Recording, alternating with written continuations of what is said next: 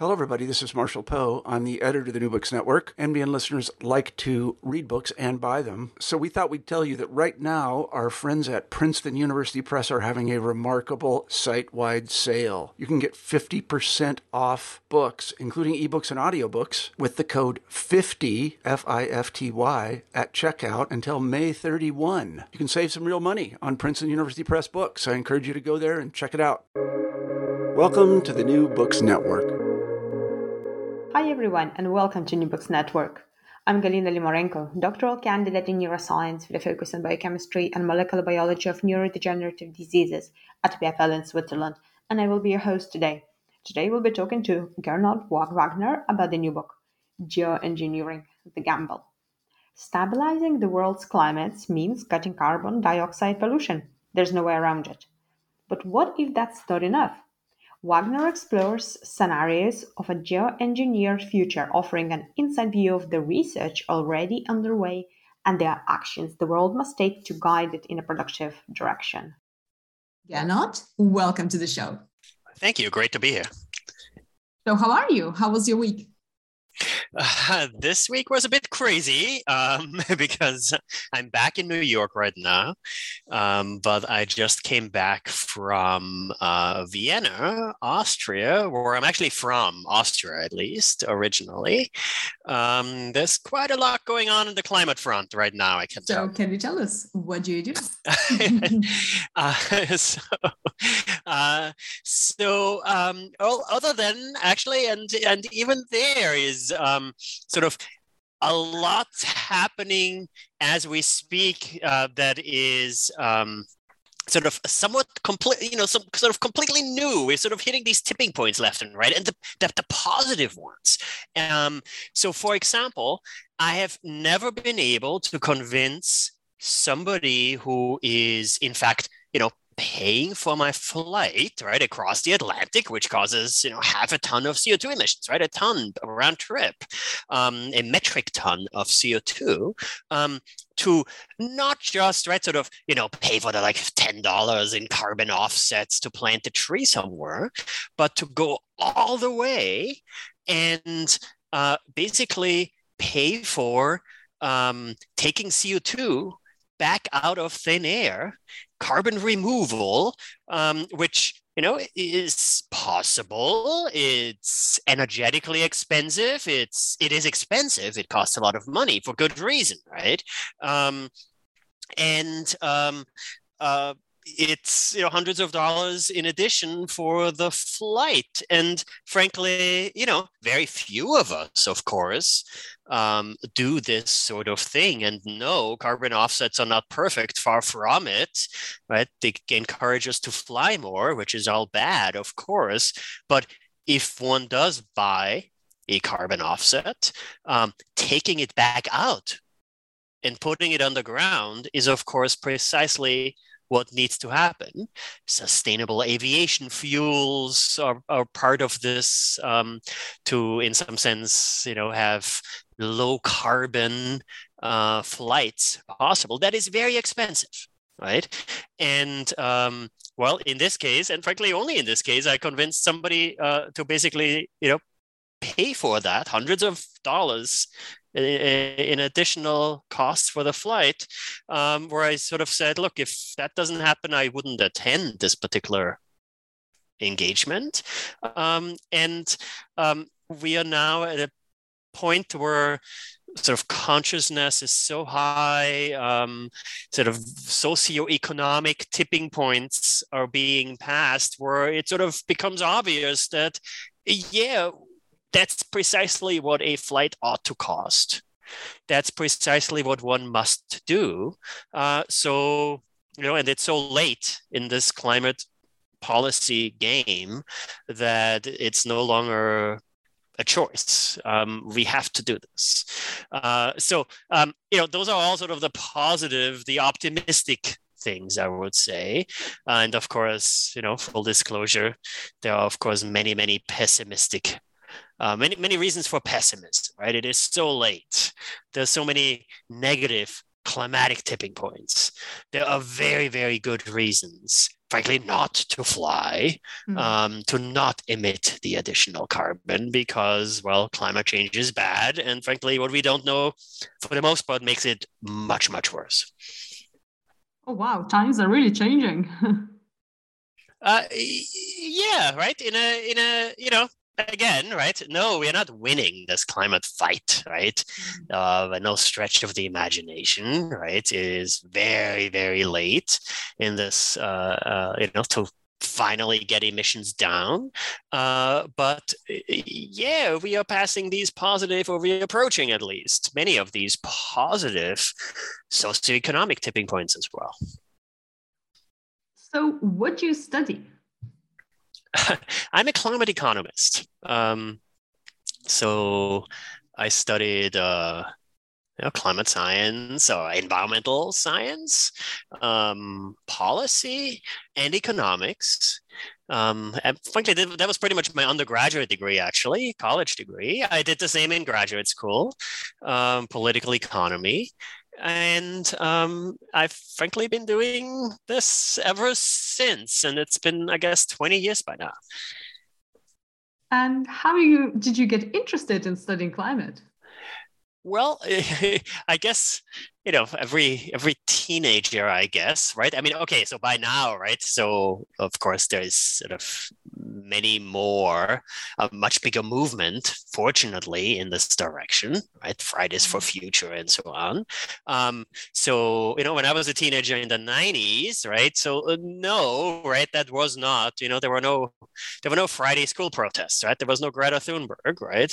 None of this. Um, but uh, in some sense, you know, even back then, uh, that was sort of my most, uh, frankly, the, the topic I was most interested in, right? The, you know, the fairly big problem out there, even at the time already recognized as such. Um, and uh, yeah, in some sense, I've done nothing else ever since. I've always, um, I guess back then, uh, very often it wasn't called climate economics, it was called environmental economics. So you studied broader environmental topics as well. And of course, you know, they're still important, right? We must not ignore them either. But frankly, it's become increasingly clear that yes, climate is in fact a much bigger uh, much more important topic than, frankly, you know, had been recognized, and you know, in many ways, is still being recognized as such. Um, um, we must do much more than we currently do. And during your career journey, did you have very supportive mentors, for example? And how was uh, the whole sort of uh, community around these topics? Uh, so, um, I guess uh, you know, you know, 10, 20 years ago. Okay, so uh, so for, you know, I'm not that old, so I've been, you know, I I graduated from college in 2002, right? So 20 years. Um, but uh, so during those 20 years, um, uh, yeah, 10, 20 years ago, it it there were uh, especially maybe especially in the business community. Um, yes there you know this is this topic was always out there but it was never you know the core. It was never sort of the most important thing right? Like the the the, the ceo priority here right? Um, and uh, frankly that has changed quite a bit. Uh, you know now when the ceo of accenture a company, by the way, with 500,000 employees, um, you know, which basically got its start and uh, grew because of digitalization and outsourcing and so on. So, you know, when you ask the CEO of Accenture now, what's the big topic in the next 10 years, she will tell you sustainability she will tell you, you know, climate, helping our clients and finding new clients and helping them um, decarbonize their operation, uh, get ready for this transition, or for that matter, engage, truly engage in this transition to net zero emissions and you know do this sooner rather than later cut carbon um, as much as we can as fast as we can um, and no, it's not just up to the business community, of course. It takes policy, it takes much, much more than that. But yes, sort of the, the difference in conversations is certainly a big part of uh, what I would call guarded optimism that uh, that we are moving in this direction, in the right direction. Not fast enough, of course not, um, but still. And what would you say to students who might be interested in uh, really studying this uh, area?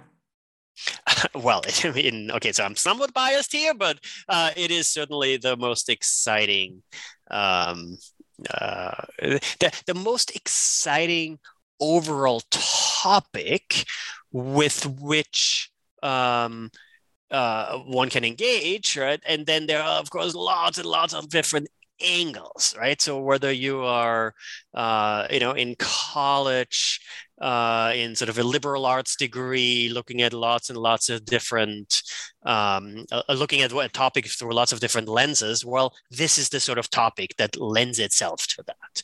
And you, if you're in business school, uh, you know, engineering, uh, uh, economics, law, any one of these topics, yes, there is a this the sort of climate always looming in the background and of course it must not be in the background right? It's it's the sort of topic that um, has lots and lots of interesting questions and of course is in need of, uh, of, of good answers in all sorts of dimensions from all sorts of different angles. So i, I would certainly say you know if, if, if you choose a topic to focus on um, this may well be the one. Uh, there should be, uh, could be the one topic um, to focus on for your studies. Nice, sold. so your latest book is Geoengineering, The Gamble. So how did you come to writing it?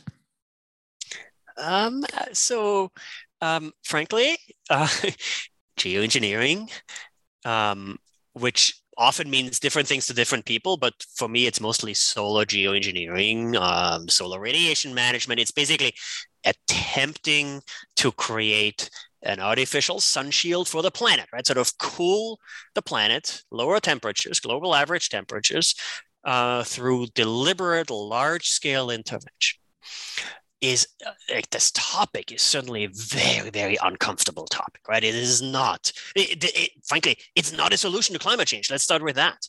It is not the sort of thing you should be contemplating doing if it comes to addressing the root cause of climate change because it's not addressing the root causes of climate change. It's a band-aid, it's a chemotherapy, it's uh, whatever. It's a it's a it's the whatever medical analogy you want to use. It's the sort of thing that you may want to consider. And I would certainly argue, I do argue in the book, that we should be doing the research to shed light on this important topic.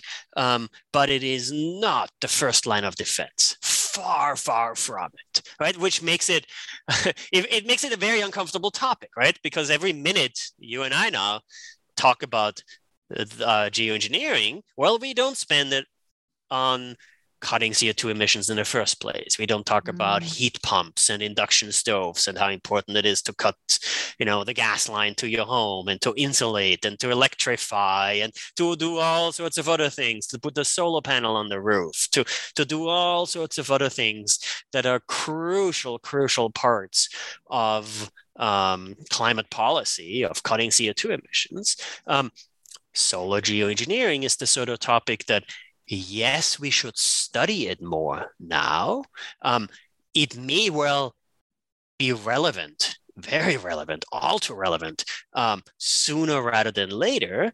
Um, but yeah, we are very much at the stage where the name of the game is let's make sure we study it so we understand it as a potential intervention to lower global average temperatures rather than something where right, I, I, I would want to be seen as anything uh, close to sort of an advocate that's you know, who says, oh, we should be doing this now.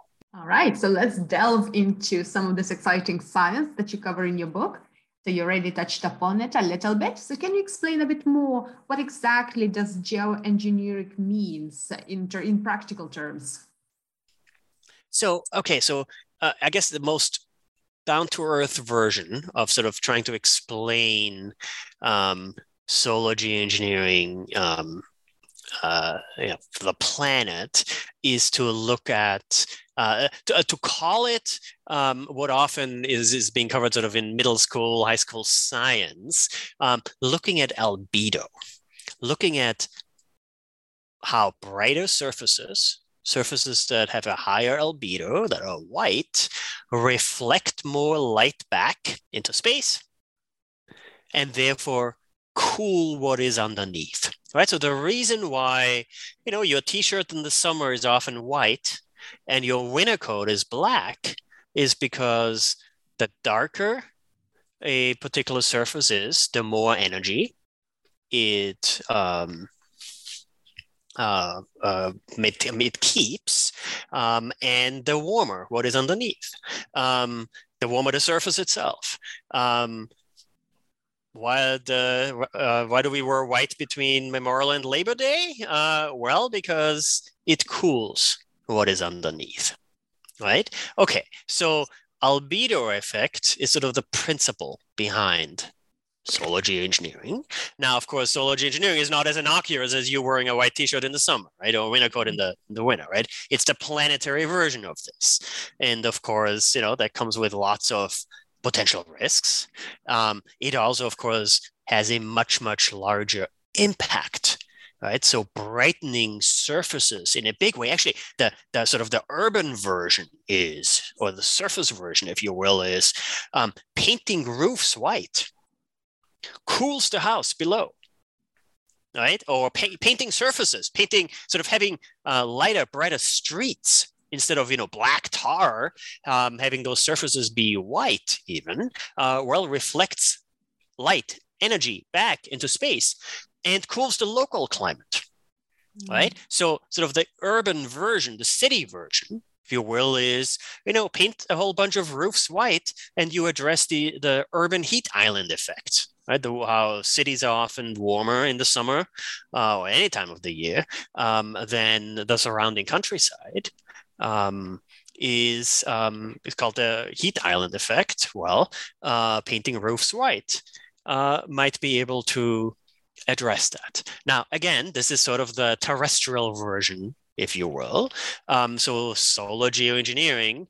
Um, often, or the most prominent example of solar geoengineering is stratospheric aerosols, tiny reflective particles deliberately introdu- introduced in the stratosphere like 20 plus kilometers up. So well be, uh, beyond where current planes fly for example. Um, but uh, to do so basically in an attempt to you know lower global average temperatures. Now how do we know this works? Well um, volcanoes have been doing it forever. Uh, mm. so when Mount Pinatubo erupts in the Philippines in 1991, global average temperatures within like six months or so um, decrease, in that case, decreased by around half a degree centigrade and stayed that way for about a year. Uh, so the following year, global average temperatures in 1992, global average temperatures were about half a degree centigrade lower than what they would have been without this volcanic eruption in the Philippines in 91. Um, and, you know, of course, the, the, the, deliberate version here would certainly not include exploding volcanoes. Of course mm-hmm. not. Um, but the principle on the planetary scale is very similar. So, what kind of particles would that be if they were man made? Um, okay, so the volcanic version is um, sulfur, sulfur dioxide, um, uh, released into the um, the stratosphere in this case. So not every volcano, by the way, cools the planet this way. Um, only major volcanic eruptions would lead to this effect. Um, uh, if they were in fact you know man-made human-made right artificial um, of course we don't have to step stop with um, the natural analog here um, it would be possible to conceive of other options um, so actually one option often um, mentioned in this context largely because it does have could have potential other positive um, properties uh, is uh, calcium carbonate, limestone. Um, sort of the, the stuff that's in your toothpaste or you know rocks limestone um, which you know sounds a lot more innocuous than uh, sulfur dioxide. Uh, it may also come with its own risks of course right? So once again the name of the game here is to study it not to talk about deployment not to talk about actually doing it but to you know to study what it might um, uh, what it might imply to do this. Um, but uh, yes, so it does not have to be the sort of substance that volcanoes release into the stratosphere. It could, in fact, uh, involve other, um, not necessarily man-made substances, but uh, still other um, other particles. So, what kind of risks can there be? Uh, many. so, frankly, um, okay. So, first of all, um, when you look at this topic, um, it is um, uh, it's very uncomfortable. Frankly, most uncomfortable for those of us who actually talk about it, right? To do so, um, because yes, those ideas are can be and certainly often are taken out of context. Mm. Um, so maybe um, one of the biggest risks has nothing to do with any potential physical risks, which are actually fairly limited, right? Just to be clear, right? So yeah, volcanoes have other nasty side effects. But you know, in this case, we're not talking about a volcanic eruption like Mount Pinatubo, which you know did kill uh, a, a, few hundred people in the Philippines because it was a major volcanic eruption, right? Mm-hmm. Uh, so um, the physical risks of basically getting radiative forcing, getting the impact of uh, you know the sun's rays on the Earth's surface, getting that down a tiny, tiny bit, um, lowering global average temperatures. Uh, the sort of broader physical risks are actually fairly limited, in the sense that um, you know sort of the, the the raw benefits of lowering global average temperatures vastly, vastly exceed the costs of doing so. Yes, there are costs. And I'm not just talking about sort of the narrow engineering costs of you know designing uh, a, a, sort of a plane that doesn't exist yet, uh, with sort of large fuselage and massive wing, wingspan that is would be able to deliver any of these substances into the stratosphere. Uh, no, it's sort of the broader costs here, right?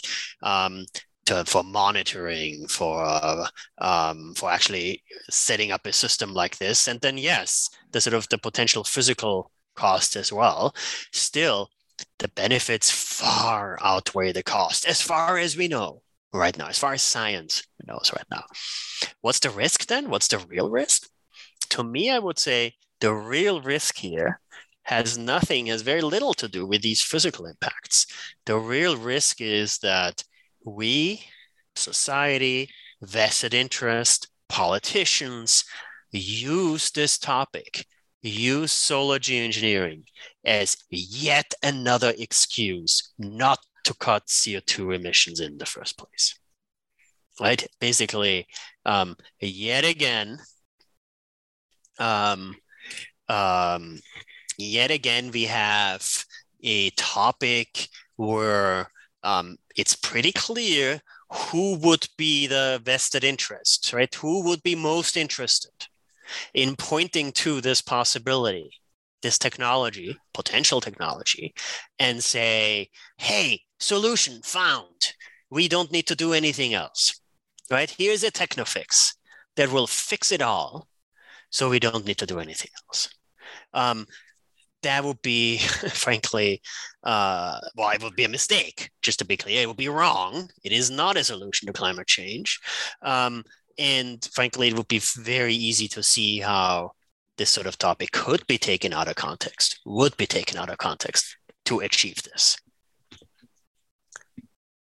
That is really interesting. Um, the way you said earlier that uh, solar engineering can be thought of as a band aid rather than the full sort of solution to the climate crisis. So, in in what um, scenarios can we think of solar engineering as a part of our efforts? Uh, so ideally, and it, to be clear, this is maybe the one too rational view here. It, I certainly presented as that in my book.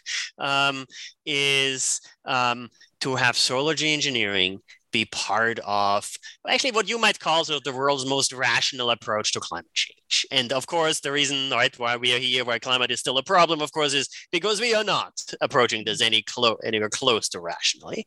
Um, first of all, the big question is right who the we is in this case, right? You and I might come up with the most rational thing to do here, but of course, you know that's not how the world runs. Turns out, um, but in this world in this scenario um, of us, you know, very, very quickly getting around to doing just the right things, cutting CO2 emissions, adapting to climate change, um, removing carbon from the atmosphere to go back closer to pre-industrial levels, right? Doing all of that.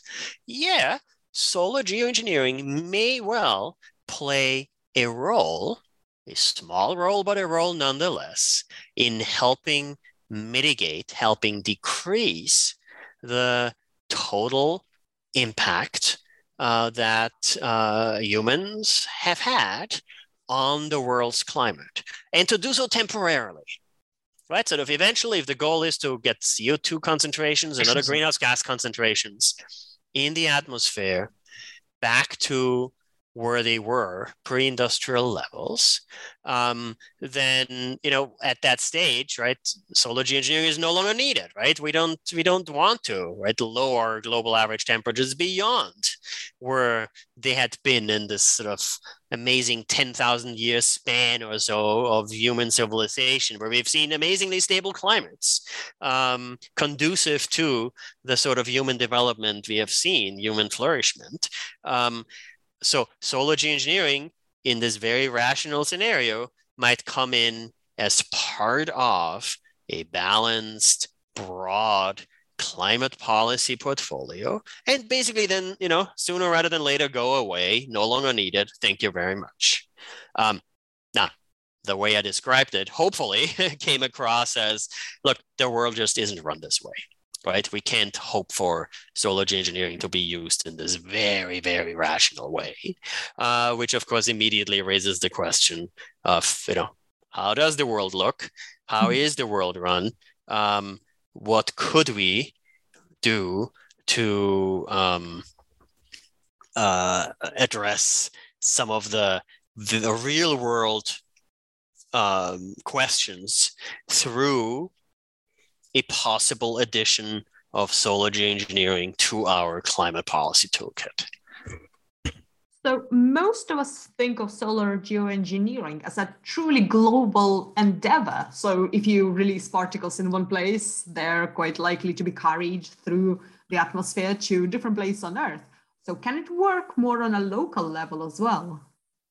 Um, so I would be very cautious here and would tend to say that uh, no, right? I mean, the very local version, right, where you use the same principle and sort of try to try to cool your home by painting the roof white. Yes, of course, that can certainly work, uh, and frankly, should be part of our um, approach to how we address climate change. Um, the sort of local targeted intervention that changes local climates, you know, sort of in a broader way, um, but uh, you know, well beyond your own home or your own city, I think is uh, much more difficult. Now, there is some research happening there too. So, um, for example, there's a, a potential idea called marine cloud brightening, which is, as the name suggests, a brightening of marine clouds.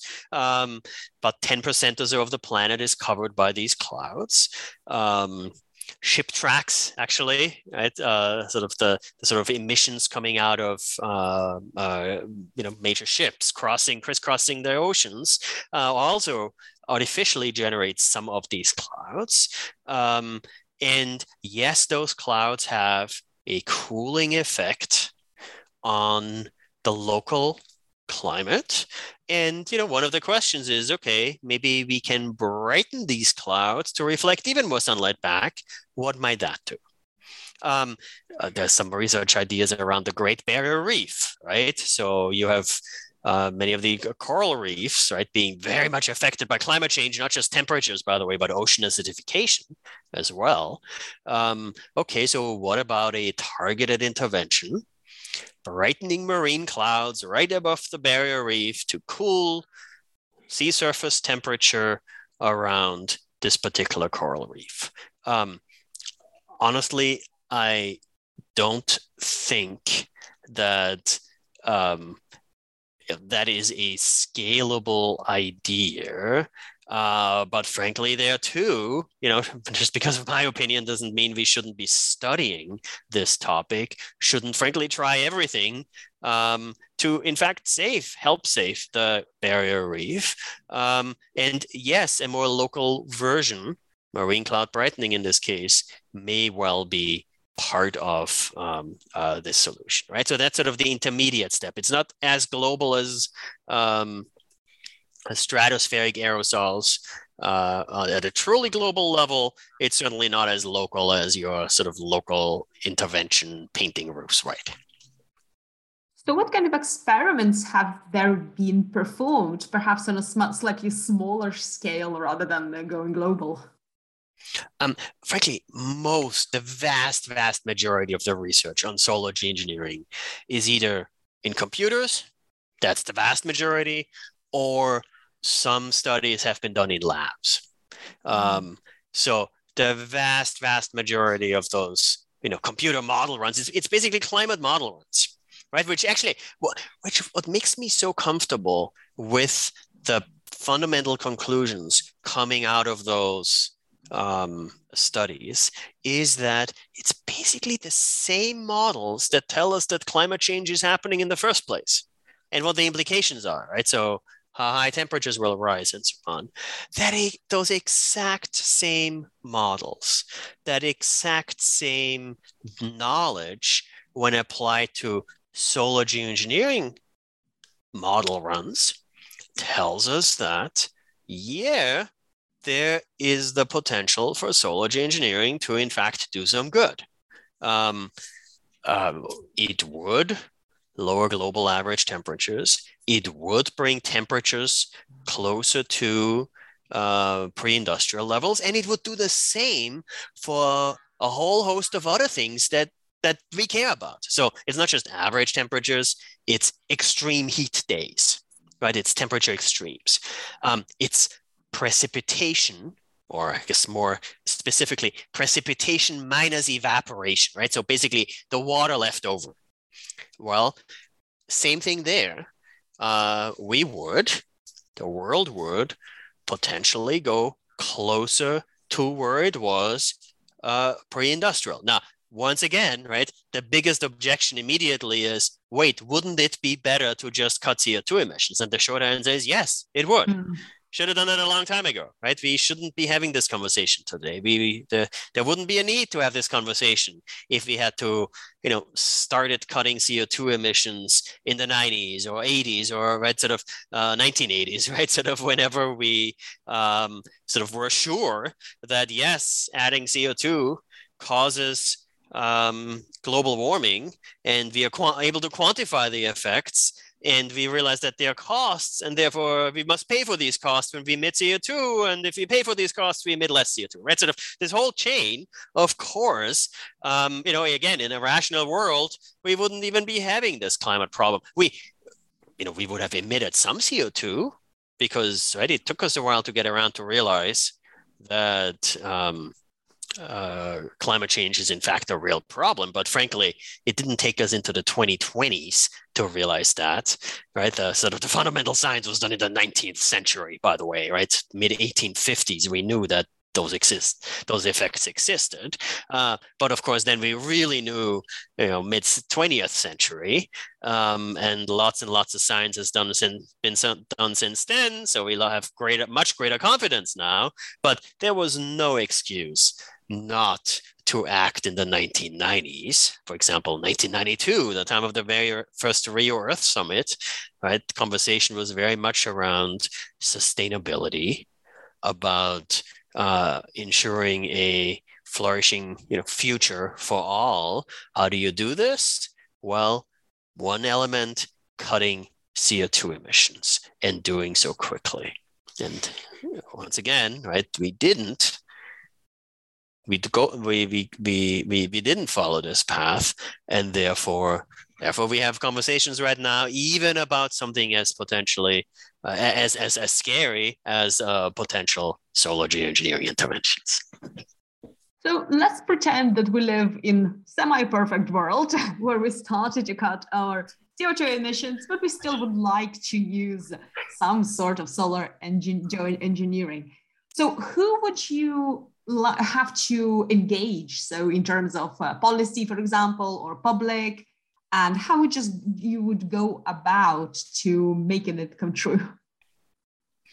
Um, well, frankly, I think you just called it. The most important thing is having discussions, debates, even about the efficacy, the pro- the risks, the opportunities of looking at this particular uh, technological intervention. Um, and you know, governance is sort of this term of art used. I mean, frankly, to me, governance basically means just having the right kind of conversations. But yes, those should happen. And again, not about deploying solar engineering anything close to at scale now. No, those conversations should be about um, how to do the research, doing the research, of course, both sort of the natural scientific research and of course social sciences as well right? What are the broader implications? Um, and frankly we should also use this opportunity the need to talk about solar engineering research for example as an opportunity to frankly engage people about climate change in the first place and the need for climate policy right? So yeah there's this very real fear what's often called moral hazard that when you talk about solar geoengineering that you detract from the need to cut emissions in the first place. Sure. Well the inverse may, may hold true as well. The inverse being that um, when you have these conversations when you talk about solar geoengineering some people may well hopefully wake up to the fact that wait if serious people are talking about this particular potential technology, maybe there is something to this climate change problem after all, right? So, mere conversation about solar engineering, solar engineering research, may well serve as a wake up call of sorts, basically telling people, engaging people on this topic and saying, hey, we ought to be doing more on this topic. And um, maybe um, doing so could, in fact, um, help us get to a somewhat more rational climate policy in the first place. So, what would you like to see in the future? Um, frankly, more conversation. That's a good starting point. Um, now, when I say more conversation, right? So, of course, let's let's put it this way. You know, many, many more, much more conversation, much more engagement on cutting CO2 emissions in the first place, on resiliency, on adaptation, on all sorts of different climate aspects, right? We are not yet doing enough to address climate change, to address global warming. Of course not. Um, and then, yes, also focused on solar geoengineering research now, also some conversations um, that talk about the potential need for that particular technological intervention. And frankly how scary it is how many risks there are how it is not a solution to climate change and how therefore we must cut co2 emissions much much more than frankly most of us think is in fact necessary and now reflecting a little bit on, on, on, us as a society. So, how optimistic are you that we will be able to tackle all of these big issues and, and come to our senses, really? well, that's sort of the very short version of an answer I would give you, which is it's too late for pessimism. right? Now okay of course right? Your reaction of course was the exact right one right?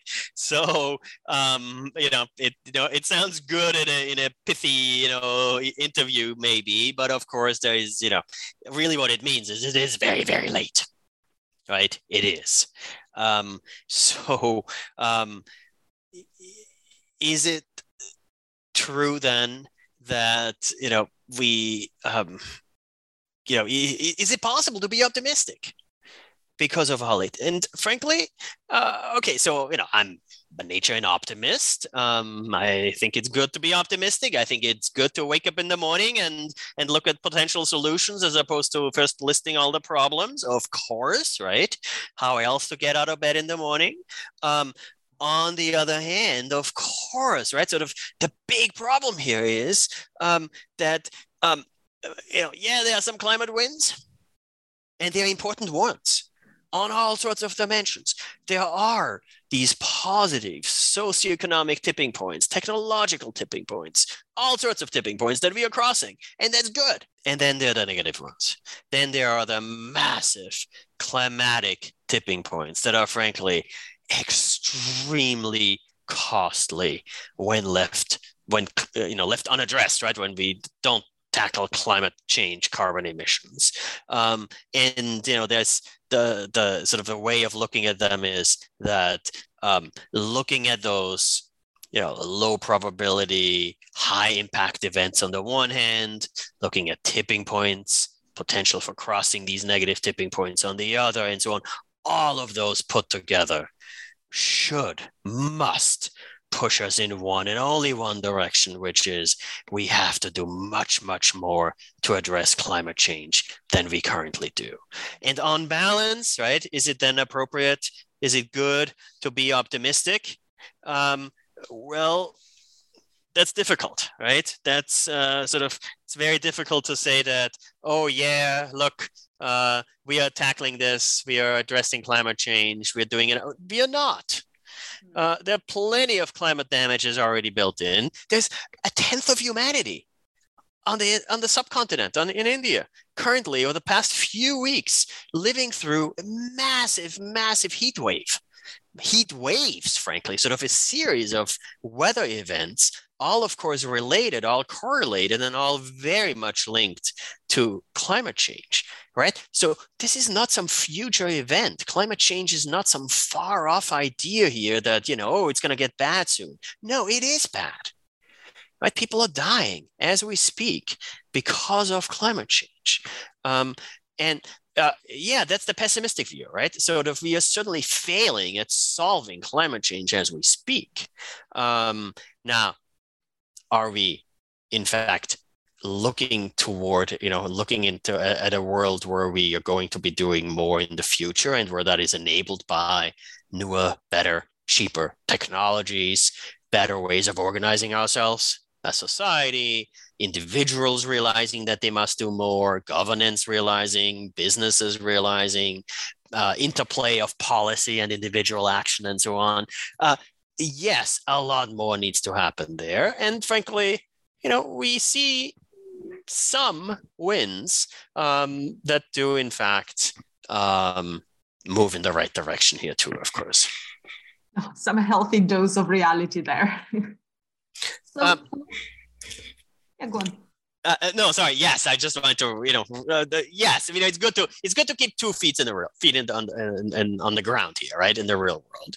Um, and actually, right. So it, there's always this sort of um, idea of um, sort of contrasting sort of the world how it should be right what sort of activists would say uh, hey this is what we must do in order to solve these problems and sort of uh, you know the world how it is and frankly to call one of them one of those reality and the other one you know sort of activism um, mm-hmm. and i would say like you know no i mean there, there must be a distinction of course between hey how things are and how things could or should be, of course.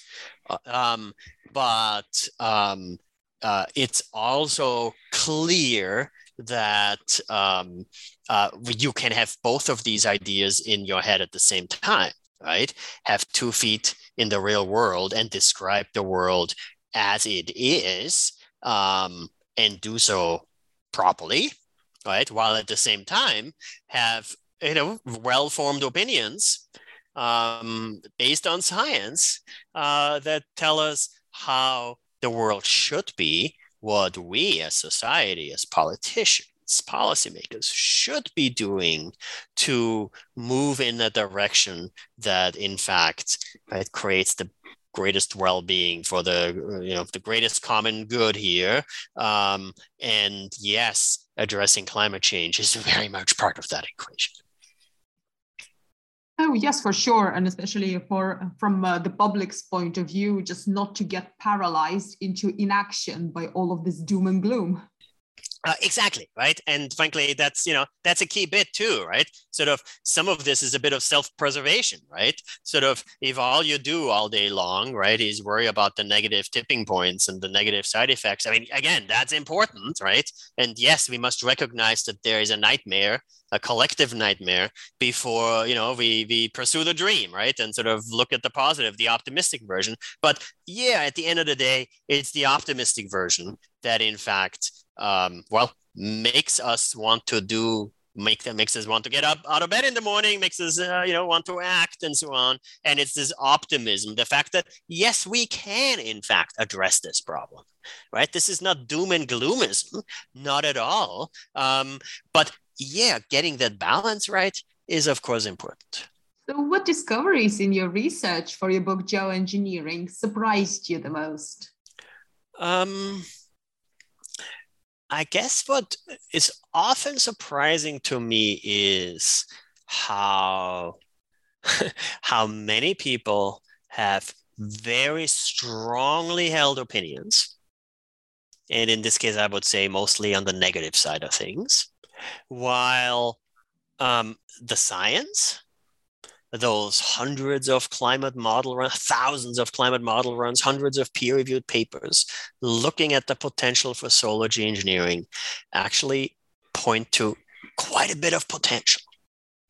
And how then scientists, senior scientists, very good scientists, often say, um, yeah, you know, I believe the science, sure, and you know, it's not a question of belief, but I, you know, I trust the science, while at the same time, frankly, often having sort of fairly knee-jerk reactions that say, "Oh, but I just don't like it. I would not want to do this. It just sounds like something that we shouldn't touch. It sounds crazy." And actually, you know, I I, I would agree. It, it sounds nuts. Um, you know, there might be a slight distinction between nuts and crazy, but let's not get into that particular lingu- linguistic distinction. But uh, but yeah, it sounds it, it sounds nuts, right? Like like really, uh, like create an artificial sun shield for the planet, right? Like sounds nuts. Um, well, yeah, and that you know, sort of skepticism is healthy. That reaction is healthy, absolutely. But um, then well we do have a thing called scientific process right? Where we we, we do live in a world um, where you know at least you know not all of us of course right? So you know look out the window but um, where those of us engaged in scientific dialogues and you know science-based policy making and so on frankly look to the evidence first the facts the science to try to guide the sort of policy conversations that we are having. And when you do that, solar geoengineering looks perhaps surprisingly good. Now, that should not give us the comfort to say, oh, looks like it's a good idea to do. No, it may not be. Um, there's some very good reasons to believe why it's not. But it's also clear that we must, in fact, draw this distinction between, frankly, what the natural science, this climate, the climate model runs, and so on, tell us on the one hand, and you know the broader idea of having solar geoengineering be part of any sort of climate policy portfolio on the other yes, of course, there are big differences. Yes, of course, there are many, many, many other things to consider when contemplating um, this potential intervention. Sure. But it doesn't mean that we get to misrepresent the science. It doesn't mean that we get to say, hey, it's a bad idea. Science says so. Because if anything, science says the exact opposite. Um, so, right, again, this is a very, uh, very much a, a, difficult conversation to have, mm. uh, but it is an important one. And it's an important, it's important enough for us to um, make clear that there are distinctions between, frankly, how many of us think the world should be, ideally, what we think should happen, versus, yeah, what, frankly, what the world thinks should happen, right? What uh, the world thinks should happen in the sense of, you know, democracy, right? Uh, what the majority of people want to happen, on the one hand.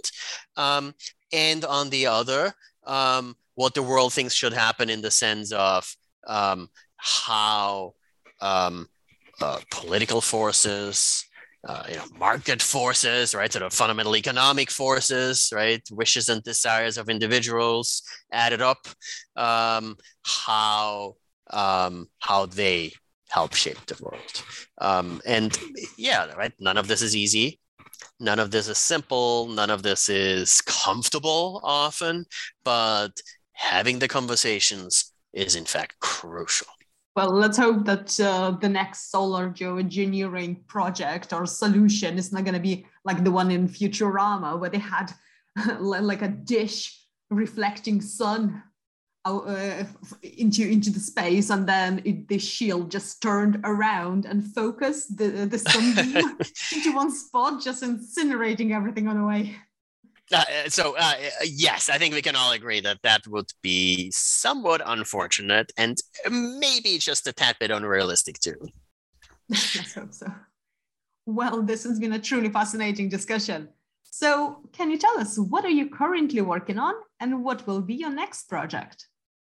Um, that's a loaded question. Uh, so actually, uh, right now I'm in the process of transitioning from um, NYU, New York University, where I've been now for uh, I guess three years by now, um, to Columbia Business School.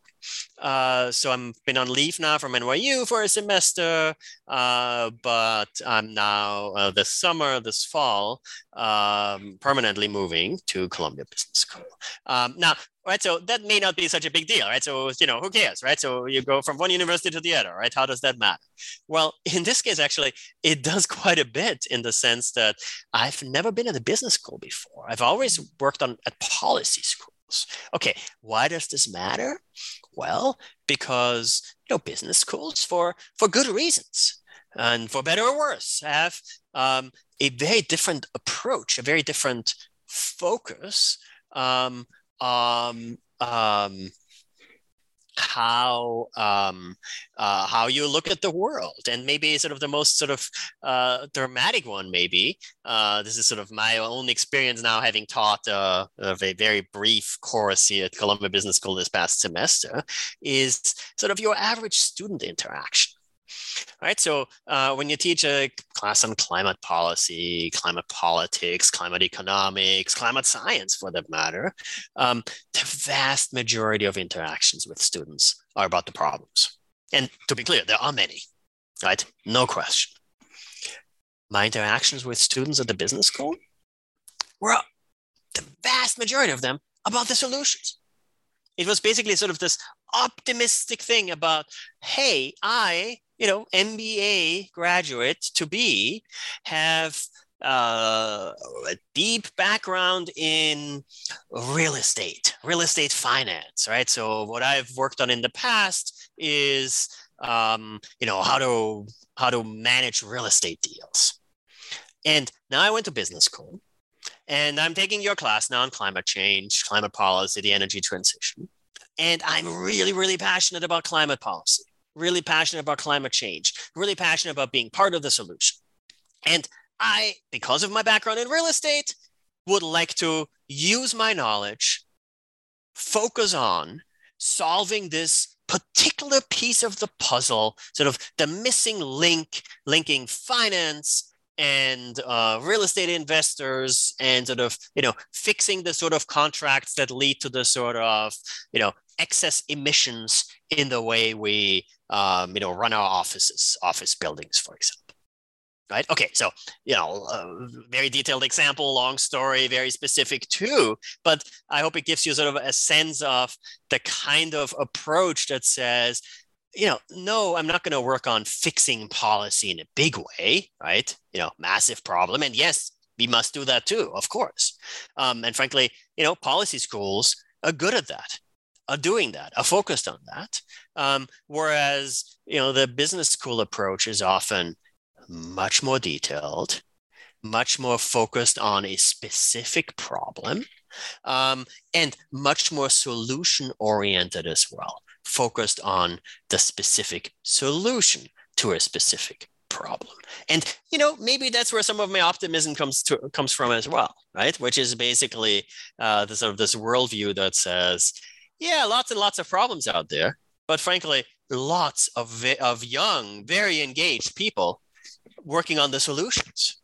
And uh, yeah, um, you know, moving to a business school as a, as a teacher, as a professor, this case, um, uh, allows you to engage with, teach students who are very much um, uh, interested in finding, working on, um, being entrepreneurs in these areas that are basically providing solutions to important problems.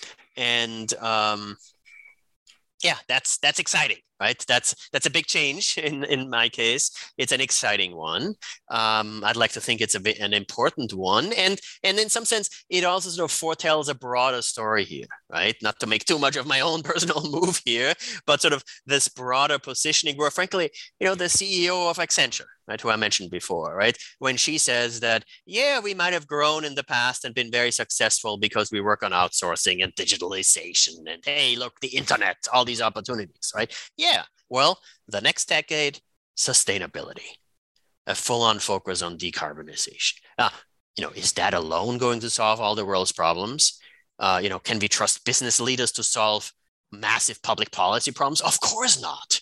Right? It takes this interplay of um, uh, policy and businesses developing the solutions and technology and individual behavior and and and of course. And frankly policy of course is often the ultimate goal here right? Um, but yes it is fascinating to watch this broader change in society that in fact you know has business leaders who, who frankly, right, whose job it is to, to run their business, right, to fiduciary responsibility to their shareholders, um, who look toward, look at sustainability, decarbonization, the energy transition, the mobility transition, um, the, the broader topic of addressing climate change as being core to their uh, future endeavors.